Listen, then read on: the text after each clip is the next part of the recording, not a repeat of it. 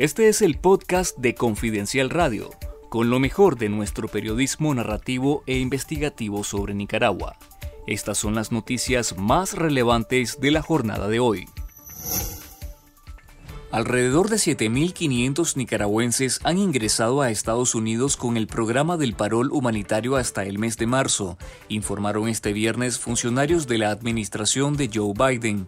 Según el gobierno estadounidense, en total 72.500 migrantes de Nicaragua, Cuba, Haití y Venezuela han llegado a Estados Unidos desde el inicio del programa en enero pasado. Además, 55.000 ciudadanos de Nicaragua, Cuba y Haití y 40.000 venezolanos ya recibieron sus permisos de viaje. Las autoridades anunciaron un paquete de medidas que se implementarán a partir del 11 de mayo, entre estas la deportación en caliente de los ciudadanos de estas nacionalidades que intenten ingresar de manera ilegal, posibles causas penales para quienes sean detenidos en más de una ocasión y la prohibición de entrada a Estados Unidos por cinco años. También informaron sobre la creación de centros para gestionar solicitudes de migrantes en Colombia y Guatemala. Economistas advirtieron que el vaticinio del hijo de la pareja presidencial, Laureano Ortega Murillo, sobre lo que denominó como el fin de la dictadura del dólar, está basado en el desconocimiento e ignorancia sobre la realidad de la economía de Nicaragua. El economista y exdiputado Enrique Sáenz explicó que el estatus dominante de una moneda en una zona geográfica está determinado por las transacciones comerciales que predominan en esa región, y en la región centroamericana domina el dólar. Según el Ministerio de Fomento, Industria y Comercio MIFIC, Nicaragua recibió en el primer trimestre del 2023 1.975 millones de dólares por sus exportaciones, 1.071 millones provenieron de Estados Unidos, seguido por Centroamérica, México y la Unión Europea.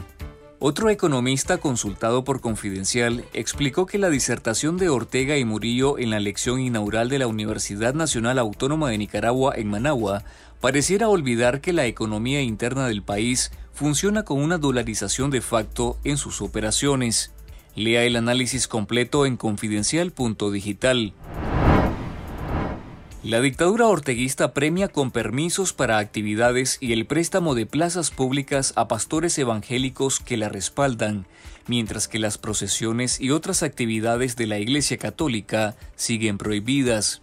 Uno de los eventos respaldados por el régimen fue la vigilia del avivamiento realizada el fin de semana pasado en la Plaza de la Fe, organizada por el pastor Omar Duarte, del Ministerio Internacional Ríos de Agua Viva. El 24 de abril fue impedida la realización del tope de los santos en San Marcos Carazo, que se vio limitado a un evento al atrio de las parroquias de este municipio. La dictadura de Ortega ha prohibido las festividades católicas en la mayoría de municipios de Nicaragua, incluyendo las procesiones de Semana Santa. Además mantienen vigilancia y asedio en muchos templos.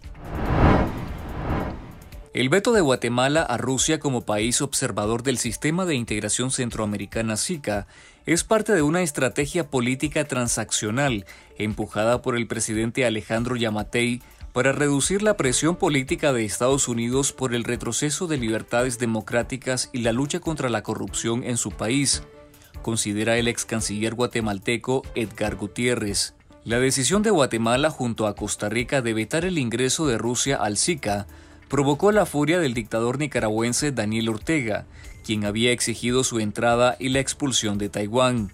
Gutiérrez estima que detrás de la decisión de Yamatei no hubo ninguna negociación directa con Estados Unidos, pero sí claras intenciones de recomponer relaciones con la potencia norteamericana. Oficialmente, el argumento de Guatemala es que no se podía permitir el ingreso de Rusia por su invasión a Ucrania.